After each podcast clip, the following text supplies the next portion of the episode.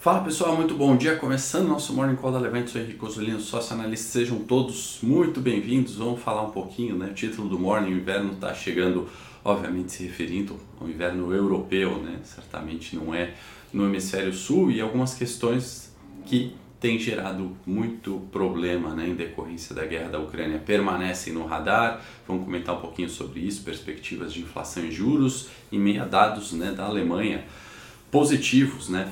bem além da expectativa do lado positivo, mostrar alguns gráficos, obviamente vão passar os mercados e também a gente vai falar sobre PEC de transição, né? Pode estar tá cansando, né, de certa forma o assunto, né? A gente vê no noticiário, mas além do jogo político, na verdade, quero trazer o minha opinião né, pessoal, particular, enfim, como eu estou analisando né, PEC de transição para os investimentos. Né? Não importa se é renda fixa, escalada de juros ou uh, na renda variável, volatilidade, né?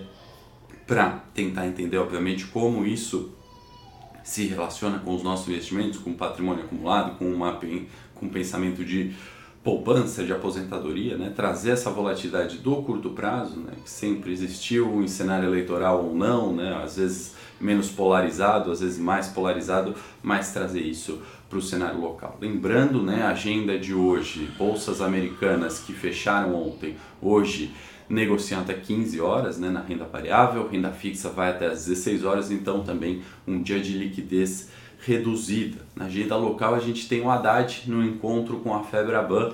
Esse é um ponto para a gente debater também. Né? Na minha opinião, um teste ali né, do, da equipe de transição, do Lula, quanto a Haddad ser o ministro da Fazenda, então vai colocar ele ali de encontro né, com os banqueiros.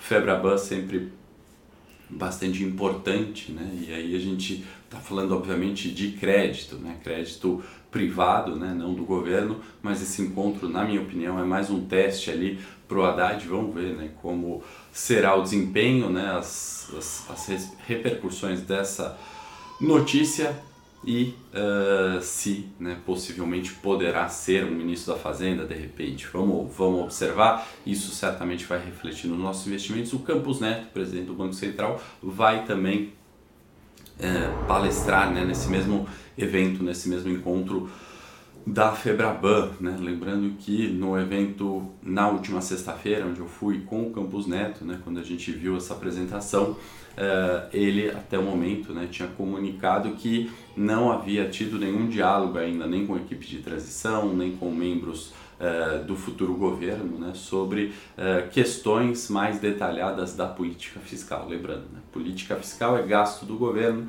o Campos Neto ele é responsável pela subida ou não de juros, política monetária que tem por objetivo né, alcançar a meta de inflação, né, mas ambas são extremamente dependentes. É um pouquinho sobre isso que a gente vai falar, tem muita coisa para o radar né, de hoje. Eu acho que a gente não pode deixar esse último mês né, de novembro, essa mês de dezembro, né, a mercê de Copa do Mundo nos investimentos. Né? A gente vê por aí que o ano é, acabou, na né, minha opinião, é totalmente diferente. Né? Ontem, enquanto o Brasil jogava né, e o país estava um olho na tela, outro no, no trabalho, né, ou sequer estava de olho no trabalho, estava só com o olho na tela, o mercado subiu bastante, tá? E não é, não foi por causa do gol bonito do Richarlison, né? Não foi por causa da vitória do Brasil, teve a reunião, né, do Banco Central é, americano, melhor dizendo, a ata do FONC, né, o Comitê de Política Monetária do Banco Central Americano, né, o FONC é equivalente ao nosso Copom, o Fed é equivalente ao nosso Banco Central, o BC, e veio um discurso bastante dovish, né? um discurso tranquilo, um discurso uh, que coloca a possibilidade de uma redução né, nesse, nessa, nesse aumento de juros. Né? E isso vai uh, favorecendo, obviamente, a renda variável. Né? Se se sobe os juros no mundo menos do que era o previsto, a taxa de desconto dessas ações, desses fluxos de caixa futuro das empresas listadas, é o que a gente está falando, né, do valor futuro dessas empresas, né? os preços das ações nada mais do, são do que isso, temos uh, obviamente reflexo positivo nos mercados. Né? Ibovespa subiu bem ontem, vale destacar que a gente ainda está em alta de 5,9%, 9 no ano, né? As bolsas ao redor do mundo têm recuperado bastante, né, de preço. A Europa já cai para quedas de um dígito, a bolsa caindo 50%. Para não deixar esse fim de ano acontecer uh, sem que a gente acompanhe, tá? Então deixa eu dar um bom dia aqui para vocês que estão nos prestigiando, Miqueias, Juliana, Hamilton, Bruno, Elcino, Juliana, Pedro, Maurício, Ricardo, Miguel, sejam muito bem-vindos. Celso, não dá para falar o nome de todos. Vamos uh, compartilhar aqui o nosso gráfico da Bloomberg. Já vou colocar aqui na tela para vocês.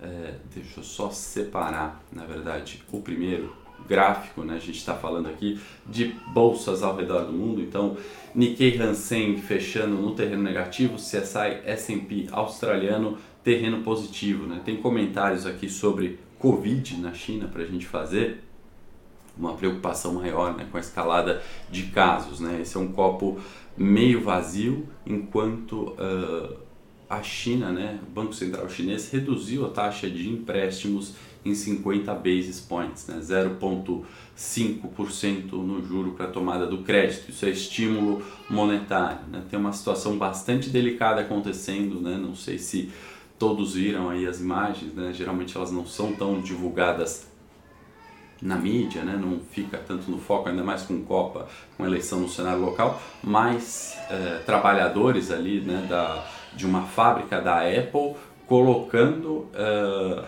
aquela polícia de fiscalização, né, de testes obrigatórios, dos testes em massa, em confronto mesmo, né? Então, sendo atacados ali com paus, pedras, uh, e isso tem gerado bastante ruído, né? A gente vê um governo ali com a política de Covid zero, né? Tentando colocar restrições, obrigando os testes, né? E isso tem gerado bastante uh, desconforto na população, né? Aquela ditadura, né? Que se fala né? da China, né? Um, um, uma ditadura de, de mercado, né? Essa abertura de mercado tem colocado ali chineses uh, em confronto e protestando contra essas restrições. Né? A gente vê cidades ali, né? a gente vê condomínios em restrições. Né? A gente fala de alguns milhões de pessoas ou sendo impedidos de entrar em casa, sendo impedidos de trabalhar, e isso tem gerado bastante ruído. Né? Então, é algo para a gente ficar atento até quando né, essa restrição de Covid-0, essa política na China permanece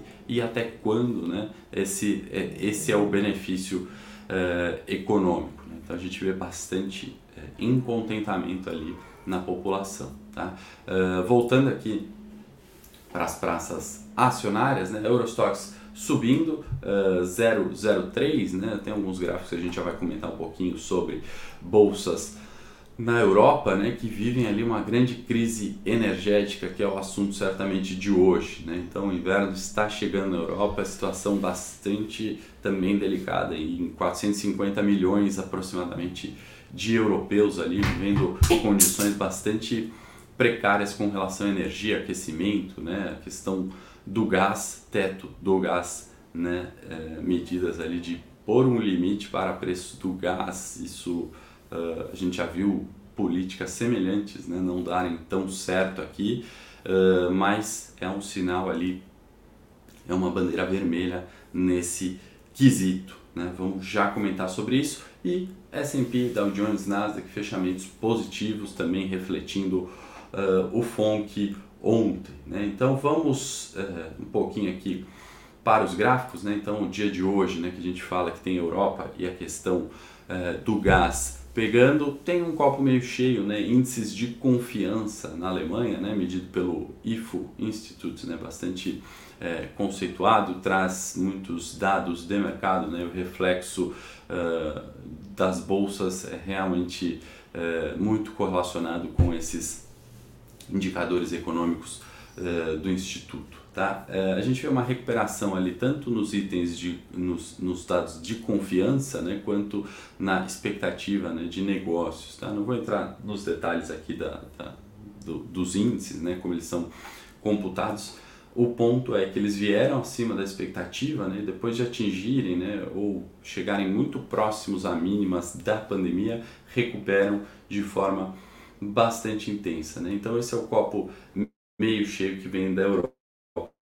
A gente está falando do estoque 600, né, é, índice de ações né, pela sexta semana consecutiva em alta, né? Essa é primeira vez de seis semanas consecutivas de alta uh, no último ano, né? nos últimos 12 meses, melhor dizendo. Né? Então a gente tem ali uh, mudanças, né? ou pelo menos uh, situações pontuais que podem, né? por isso que eu falo da importância da gente continuar olhando esse último mês do ano com Copa, com toda a questão eleitoral no Brasil, porque a gente está à mercê, ou pelo menos a gente está observando alguns fatores né, de copo meio cheio, né? seja aqui pelo Stock 500, seja pelo índice de confiança na Alemanha, seja por uma ata do FONC pelo menos mais suave. Né? A gente não está falando que isso é tendência, reverteu tendência de inflação e juros altos no mundo, porém são fatores né, que em um único dia ali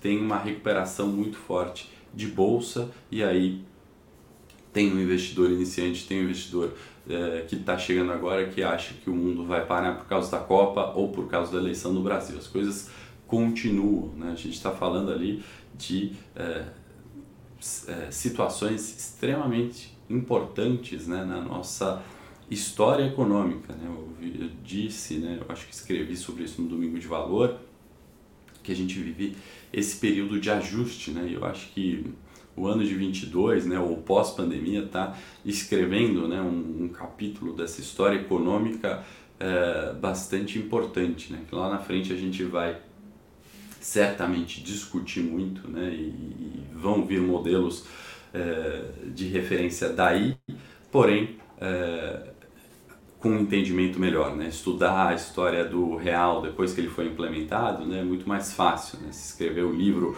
e estudar um plano econômico que não deu certo é muito mais fácil depois né, dos fatos ocorridos, das consequências abordadas. Né? A gente tem vivido coisas novas na Europa com relação à inflação, né, com relação à tensão geopolítica. A gente tem vivido coisas novas no Brasil, na história da nossa democracia recente, né, aquele clichêzão de. É, de. É, poxa anos de direita, depois um forte período de esquerda e agora né, aquela no, nos moldes ali do que foi Trump nos Estados Unidos, né, barrar com, com algumas questões, né, e aí vem extrema direita confronto com extrema esquerda, a gente sabe que para o mercado né, e também para a gente enquanto população nenhum dos extremos é positivo, né, o bom senso sempre tem que imperar, né? E muitas vezes não é isso que acontece, principalmente nos interesses aí da política. Então, dólar, né, caindo muito forte. A gente tem trazido com frequência os gráficos do aqui para vocês, né? Comentamos sobre o suporte é, para quem gosta da análise técnica na média de 50, depois de 100 e hoje é de 200, né? Por que o dólar enfraquece, né? Porque a ata do FONC ontem vem suave, vem fraca, né? Se um país vai ter menos uh, força para subir os seus juros, né? O, o mercado entende que aquela moeda pode enfraquecer, dado que da, é, é, contando o risco atual, né, com uma política de afrouxamento monetário, a gente vê a desvalorização da moeda. Né? Paralelo aqui com o real, né? digamos que o Campos Neto não tivesse subido os juros até 13,75 ou que não suba daqui para frente se a política fiscal do novo governo ficar uh, expansionista, né? vai aumentar gasto do governo e nosso juro ficar em 13,75, certamente a gente vai ver uma desvalorização tão intensa quanto uh, o dólar aliás, até mais, né? E aqui é um enfraquecimento do dólar, mas num patamar né, ainda elevado. A gente está vendo aqui a valorização do índice eh, do dólar, aqui trazido pela Bloomberg, a gente está falando né, de máximas do ano de 22 e certamente muito mais elevado que em 2021. Então ainda é um dólar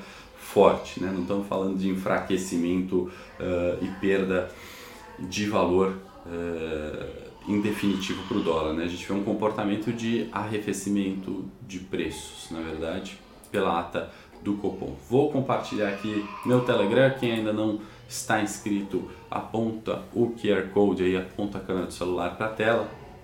Lá você vai encontrar notícias, né, setor corporativo, comentários econômicos, né, certamente vai te ajudar de alguma forma uh, a entender melhor esse fim de ano, né, o que, que de fato pode pegar nos investimentos e de uma forma rápida e direta, né? Você vai olhar ali as notícias, vai ver um vídeo, vai ver um gráfico que é objetivo, né? Não é enviesado e certamente pode contribuir com a sua jornada aí nos investimentos, sendo você iniciante, sendo você avançado, sendo você investindo já há mais de 50 anos.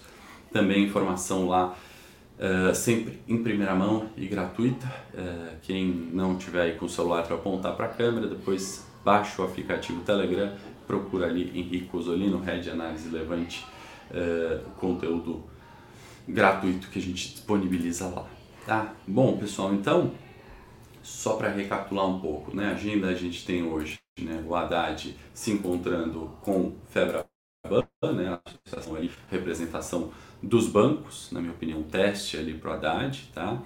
É, Campos Neto palestrando também no mesmo evento, Europa, toda essa questão né, de energia e teto de gastos está se agravando, então eu vejo ali, são 27 eh, países, né, a minha opinião, cada vez mais colocando em xeque nessa questão de bloco, esse funcionamento de eh, Europa, né, então eu acho que é meio que um caminho sem volta, não se chega no consenso, né, no final das contas, quem paga a conta, tá? É, e, e e essa situação na Europa. Né? Nada que mudou ali em questão de inflação, dado é, questão russa. Então a guerra continua, ao meu ver, é, põe em xeque o bloco europeu e também coloca uma situação semelhante do que tivemos Crimeia ali, que foi anexada é, em 2012, né, 2013 pela Rússia. Eu acho que o mesmo tende a acontecer com a Ucrânia, vai ser a única solução de fato do problema energético. Né? Então é aquela questão, ou a gente desassocia aqui o bloco né, e de fato uh, tenta cuidar de uma outra forma da Ucrânia, né? eu acho que o bloco vai pensar nessa forma, é, ou vai ficar todo mundo sem energia passando frio. Né? A gente tem 450 milhões de pessoas na Europa né, vivendo uma, em, em condições precárias dado essa crise energética, tá? Vale destacar também Tóquio, né? Não trouxe nos gráficos aqui, mas a gente. É, Juliana não tem a, a, hora aqui do evento, deixa eu procurar. Provavelmente deve se iniciar às 10, né? E se estende ali até o período da tarde, tá? Deve ser abertura às 10 horas ali, reunião é, com a Febraban. Vou procurando aqui enquanto isso, eu já tento trazer uh, a hora do evento, tá? é, Tóquio, né, que a gente sempre traz em gráfico aqui, né, o controle da curva de juros, aqueles juros é, sendo, é, ao invés de subir como no mundo, né, o Japão tem cortado juros, ainda juros negativos, está refletindo o que o Banco Central japonês quer, né, que é gerar inflação. Né, eles querem esse problema lá, na verdade. Né, eles querem estimular consumo ou ao menos importar essa inflação, seja pela desvalorização da moeda. A gente chegou em 3,8 inflação em Tóquio de novembro, né? considerando o mês de novembro né, a mais alta das últimas três décadas. Então, um pouco disso que a gente fala, né? estamos vivendo esse período bastante novo né, de ajuste em preços uh, e quem não tiver de fato atento, né, quem não tiver a estratégia correta, quem não está alocando o capital de uma forma diligente, né, vai perder né? vai perder e vai deixar de entender, porque esse momento, né, a história acaba se repetindo, né? as crises são semelhantes, as oportunidades os ciclos são semelhantes. Se você não tiver passado por isso já, né, ou não tiver é, entendido né, como o mercado funciona e vai sair por causa da Copa, ou vai deixar de olhar o ano de 23 porque já 22 porque já acabou, é, ou vai se afastar porque agora a política é, o presidente é o Lula, né, vai perder certamente oportunidades, provavelmente perde inclusive para a inflação. Né. China a gente já comentou bastante né, no detalhe, e só para concluir né, rapidamente, antes da gente ir para o morning técnico e fazer é, uma, um paralelo ali, né, dos gráficos de Bovespa, preço de ter ali essa recuperação que saiu do 108, né, ponto técnico extremamente importante, né, para quem é, nunca viu aqui o gráfico é, do, uh, do Ibovespa, né, aqui que é ponto técnico, né, chegou hoje, sempre tem, vou pedir também o like de quem já sempre nos prestigia, eu vou colocar rapidamente sobre isso aqui que eu vou falar no Morning Técnico, né, 108 foi um suporte. A alta forte da bolsa ontem, né? enquanto o Brasil jogava, o Richardson fazia um golaço, a gente teve uma alta de 2,75, trazendo para os 112 mil pontos. Essa linha aqui que a gente está traçando e monitorando há muito tempo. Aqui é onde está o volume e a resistência do 114. Vou falar sobre isso depois, no Morning Técnico. O que eu quero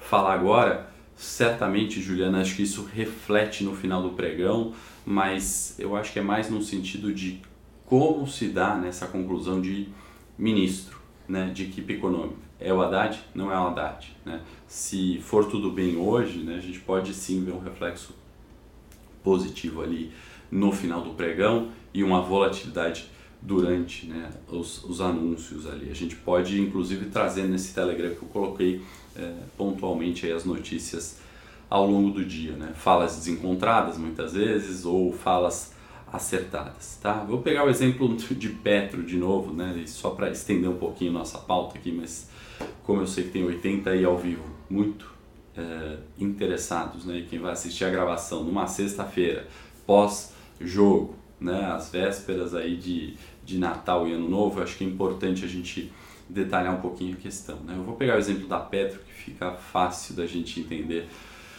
a incerteza política com a questão de bolsa. Né? A gente teve um fato também está anunciado lá no Telegram. Né? A Petrobras ela recebeu 10,3 bilhões de reais de uma sessão de 5% de volume excedente da sessão onerosa né? no campo de Búzios, Bahia, Bacia de Santos. Né? A gente está falando uh, de pré-sal. Né? Tudo isso é conhecido, tudo isso tem sido feito uh, de uma forma uh, bastante interessante nos últimos anos da Petrobras, com política de preço, com, enfim, corpo técnico interessante, apesar de toda a volatilidade muitas vezes de troca de CEOs né, e, e o desconto que a Petro sofre por ter o Estado ainda né, no, no seu, em, em parte relevante né, na companhia, a gente é, tem esse fato positivo. A DR da Petro sobe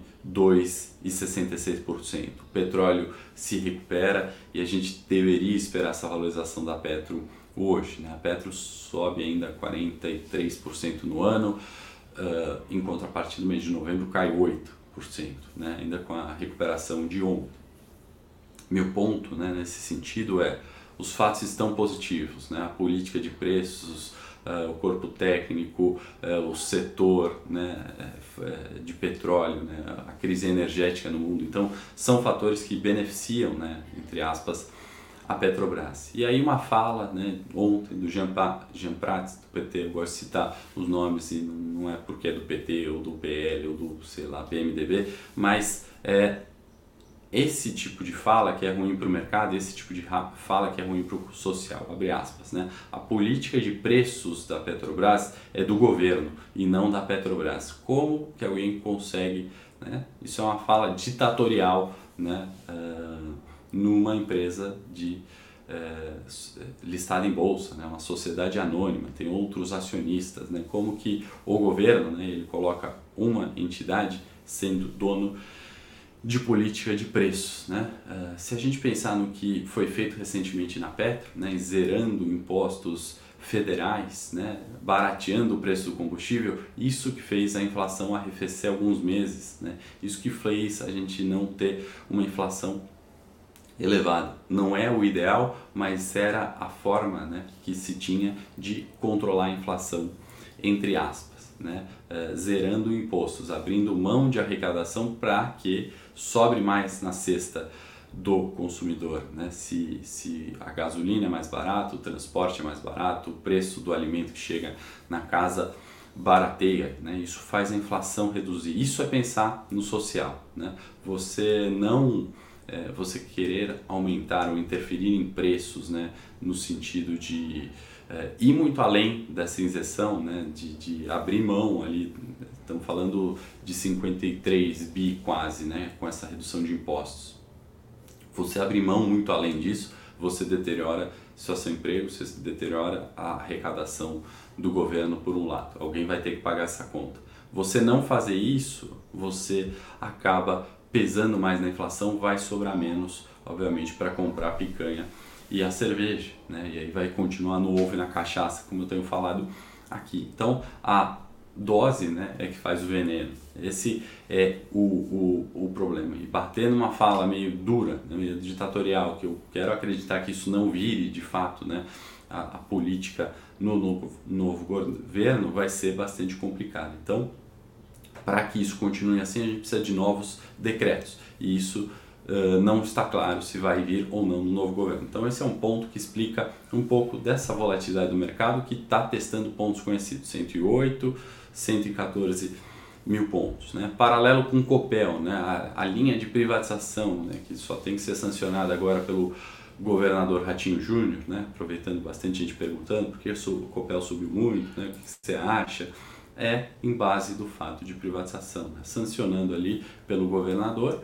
Uh, vai nos moldes de Eletrobras, né, que perdeu o valor por uma década, né, e aí com privatização melhora a questão de governança, né. O governo ele não é capaz ali de entender de petróleo, de energia, de alimento, de uh, varejo, de indústria, né. O governo uh, não é o know-how dele, né. Um grupo focado só em energia, né, com anos, né, olhando para energia, vai gerir muito melhor do que o governo. Né? Um grupo técnico focado em petróleo, com uma equipe brilhante, né? financeira, técnica, uh, comercial, etc., né? vai gerir melhor as empresas. Então a privatização é nesse sentido que, que beneficia, né? e a gente está vendo a alta da Copel, que vira uma corporation. Né? E uma corporation significa o quê? Que ninguém tem mais de 10% ali de poder de voto. Né? Você pode até ter mais ações que isso, mas elas não vão pesar mais do que 10% né, no, no, no, corpo ali de direção. Né? Não é o que acontece numa Petrobras. Né? O poder da caneta fala mais alto e aí, uh, quando você não tem uma clareza na governança, né, uma confiança tão grande, isso acaba tirando valor da empresa, né? porque nem sempre o que tem a caneta na mão que é o melhor para a companhia, para a empresa, para o acionista. Vai pensar no ganho né? se não tiver, obviamente, diligência, responsabilidade, vai pensar no ganho pessoal ou do grupo que quer ser beneficiado. Né? Então, é, acho que é bastante interessante esses processos né, de transparência, de governança, de uh, privatização, nesse sentido, uh, de gerando mais valor né, para o acionista, certamente vai gerar mais valor para funcionário, certamente gera mais valor para o governo e gera mais valor para a sociedade como um todo. Né? Essa é um pouco, pelo menos, a forma é, que eu penso, né? E, e, eu acho que isso que o mercado vê com bons é isso que a gente viu na Copel, é isso que a gente está vendo na Petro, é isso que a gente viu no Ibovespa ontem, né? São esses é, movimentos que certamente trazem retomada de valor trazem retomada de risco, que no final das contas é benéfico para a sociedade e para o uh, crescimento do PIB, que consequentemente é, é, o bom do social. Então vamos entender esses pontos técnicos aqui no Morning Técnico. Fica o convite aí, quem não baixou o Telegram, se inscreva lá. Se gostou do Morning Call, dá o seu curtir, dá o seu. Uh, ativa as notificações aqui. Vou lá para o canal Morning Técnico entrando ao vivo agora Uh, e Juliana, não esqueci, eu estou procurando aqui sobre o horário certinho desse evento. Até já, pessoal. Forte abraço, excelente sexta-feira. Nos vemos no Morning Técnico agora.